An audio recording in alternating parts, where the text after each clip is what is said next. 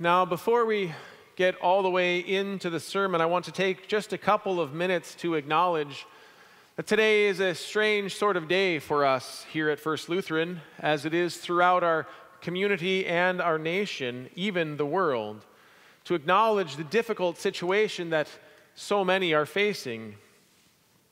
There are far fewer gathered here in our sanctuary than normal and far, probably far more than regularly uh, listen to our broadcast are worshiping with us at home. And yet, together, all of us have been struck by the weight of trying to slow down the coronavirus. The threat of it seems to be everywhere. Everywhere we turn, there's always a new warning. And even our best plans and taking our greatest precautions give us but momentary confidence that we are safe. For there's always something else to do. So, both the virus and our communal stress are causing all of us to worry. So, whether you're here in person this morning or joining us by the airwaves, we trust that God has brought us together to hear a word of comfort a word of Christ and the peace that Jesus bestows upon us. It is this peace that provides rest in the midst of our anxiousness, provides quiet for the soul, simply by hearing God's promise to us that He loves and cares for us. This promise that can come to you in person, on the radio, by television or internet or even over the phone. And to that end, right away, First Lutheran is starting a ministry for the next few weeks at least called Phone Buddies, which will allow individuals to talk with one another on the phone and to share in this faith that we are called into. Three times a week, uh, um, a phone, phone buddies will have conversation and share concerns, devotion, and prayer with one another to combat isolation and to remind us that we still are a community through trials like this.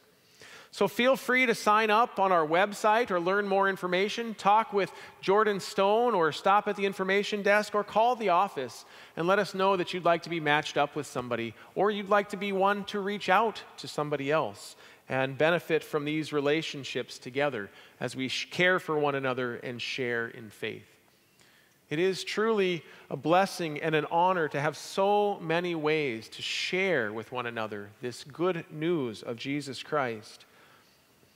So let's begin with the sermon. Dear friends in Christ, may the comfort of God's word of promise and the grace of our Lord Jesus Christ come to you this day through the Holy Spirit to grant you peace in these uncertain times. Amen. I am He, Jesus says, the one speaking to you. Right to the Samaritan woman that he sought out, he went looking for and found, who was seeking mere water at that well. Their conversation had begun in mystery with lots of uncertainty and moved in winding fashion through her suspicions and misunderstandings. But now it's at its conclusion. Now is the critical point. Now is the moment that Jesus came for, the big deal. The I am, Jesus says, echoing God's name to her. I am this Messiah that you've been awaiting. I am the one who knows you deeply, all that you are and have done. I am the one who has come to quench your thirst forever. Thirst is more than just needing a sip of water, is it not? I mean, that might be the first thing that you reach for when you're thirsty, when your tongue is dry and your mouth is, is dry as well. But thirst is not as simple as just a sip, right? It's deeper than that. Thirst is a deep, deep need and desire for something, a yearning for the most needed and important things of life. So it might be water, it's important, but it also might be that we thirst for things like justice, searching and yearning for righteousness, thirsting for peace that we just can't always find. A thirst for everyone to love God and love neighbor the way that we would want them to. And just like taking a cool sip of water on a hot day, when we see a kindness shared to one another and a good deed done amongst us, it provides us a bit of momentary relief, doesn't it? A kind of, oh my goodness, the world isn't all bad still. But it's not lasting either. For the voices of the world and the troubles of the world continue to press upon us and actually continue to make our thirst grow ever more deep. And this is especially true for us in trying times. I mean, just look around. For all of us this week have been filled with uncertainty and questions. As we've all been sharing the best information and practices that we hear, we want other people to know these about caring for our neighbors, and remembering the least amongst us gives us hope that we can get through this. And yet, at the same time, we are constantly barraged and dismayed that people are buying up all the important resources toilet paper or hand sanitizer or food or soap or whatever. And doesn't that speak to us about this deep, deep need, this thirst for us.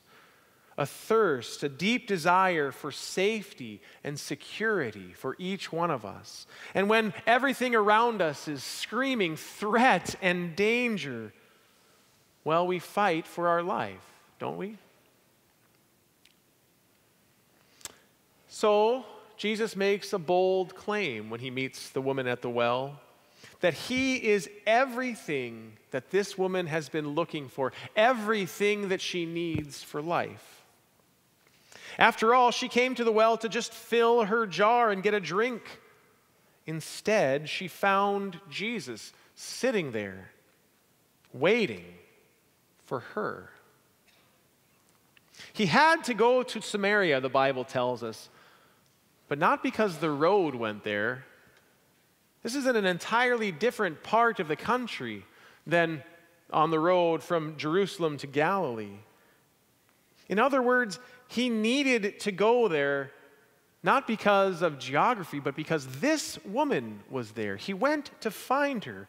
It was necessary. It was as if, as if he had a thirst for her.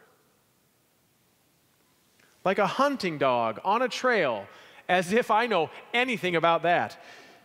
Jesus had the scent of this Samaritan sinner, and he just wouldn't stop until he found her. Give me a drink, he says to her, and immediately her suspicions are raised. Who is this foreigner? Where did he come from? What's he doing here? What does he want from me? Why is he bothering to talk to me? It's all so out of place, and so her suspicions and questions instantly spring forward. And isn't this how we're all trained to react? Skeptical, questioning, don't get hoodwinked. The world isn't an innocent place, you know. Stick to the people that you know and keep your wits about you because you never know what danger might be lurking around. It's sad, but it's good advice. Sad but true, sure to be sure nonetheless. In any case, the woman leads as she is supposed to, with suspicion and caution, asking, What is it that you want from me? Jesus isn't offended by this as we normally get when we're trying to do something nice for somebody and they treat us with suspicion. Even without a bucket, he starts his own work the work of giving himself away to this sinner. He hasn't come to the woman to demand anything of her, to ask anything from her, but rather to give her something to quench her eternal thirst. She's come to get a sip of water to get through the day, but Jesus has come to give her something much, much greater. As a Samaritan, she doesn't share things with Jews. And so he has to draw her in beyond her suspicions, to wade out all of her objections, to move them all out of the way so that he can give himself to her, to pour himself to her as living water. But she thinks he's probably going to tell her how wrong she is for not worshiping properly in Jerusalem. Probably she's not worthy of his time. Plus, she's got a complex romantic history with at least five husbands, and we're not quite sure about the sixth one she's with now. It's no wonder she feels attacked, that she's ready to defend herself from all the accusations that she suspects will be heaped upon her. It's like we all do in times of stress and uncertainty.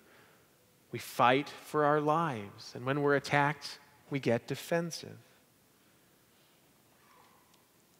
But that's not what Jesus has come for. He hasn't come to make her justify herself to Him. He hasn't come to tell her that she's unworthy or to ask her to change at all. He didn't go out of his way to see if she could be possibly as awful as he, as he had heard and to make her prove that she was worth something by giving him a drink.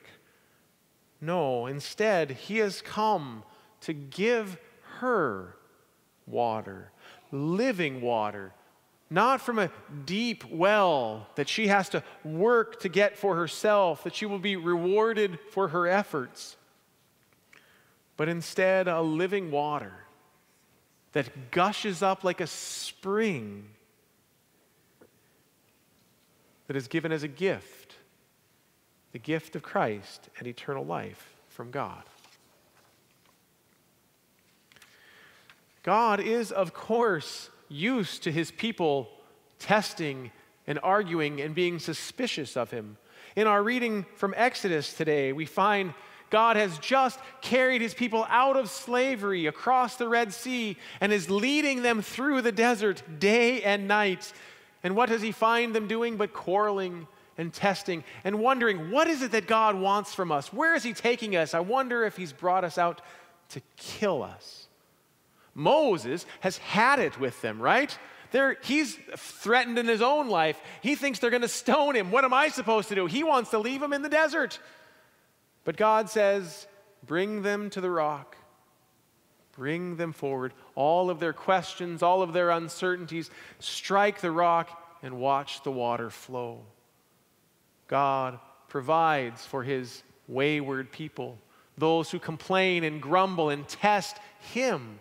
He's not afraid of their questions. He's not afraid of their accusations. He takes them all upon himself and gives them the gift of life. There it is, the deepest thirst they have to save their lives, so that the water from the rock isn't simply water, but is a testimony to God's presence and love and provision. The gift from the water, from the rock of water, is Christ to them. It is their very life. Not because they are so great, not because they have earned it, not because they have changed to be God's people, but because God provides for them. It's exactly what we hear from Romans chapter 5 as well that Jesus simply cannot help but give himself to sinners. He gets on their trail, he finds them, and he hands his life to them. As it says, For while we were still sinners, Christ died for us. For the ungodly, to make us God's people. Not because we had it all together, not because we had worked hard enough, not because we had shown that we would give Jesus a sip of water if he asked, but simply because we won't do all that we are asked. God comes and says, I love you. For a word that we can be confident of, sure of, a promise that says, in Christ, God has reconciled us to himself. God has taken the action. God has made the steps. God has sought us each out one by one to give us this promise that there is nothing that can take you away from God's love. Not your questions, not your uncertainties, not these uncertain days, but rather within these sufferings, we begin to see the deep, great love of God and even rejoice in these times of trouble, not knowing that. Uh, uh, not because we are so strong to get through them, but because God has promised us by His word in Christ that we have been called and reconciled to Him. So even if we withhold the water from Christ, he comes to pour himself out for us, not to receive from us, but to give to us. And here he comes in his word, granting you promise and faith to get through these trying days. And with faith comes the fruits of faith to be reaped and harvested things like joy and peace, kindness and generosity that are so in need these days as we struggle together to hold on to the promise of Jesus Christ and, and serve our neighbor. Amen.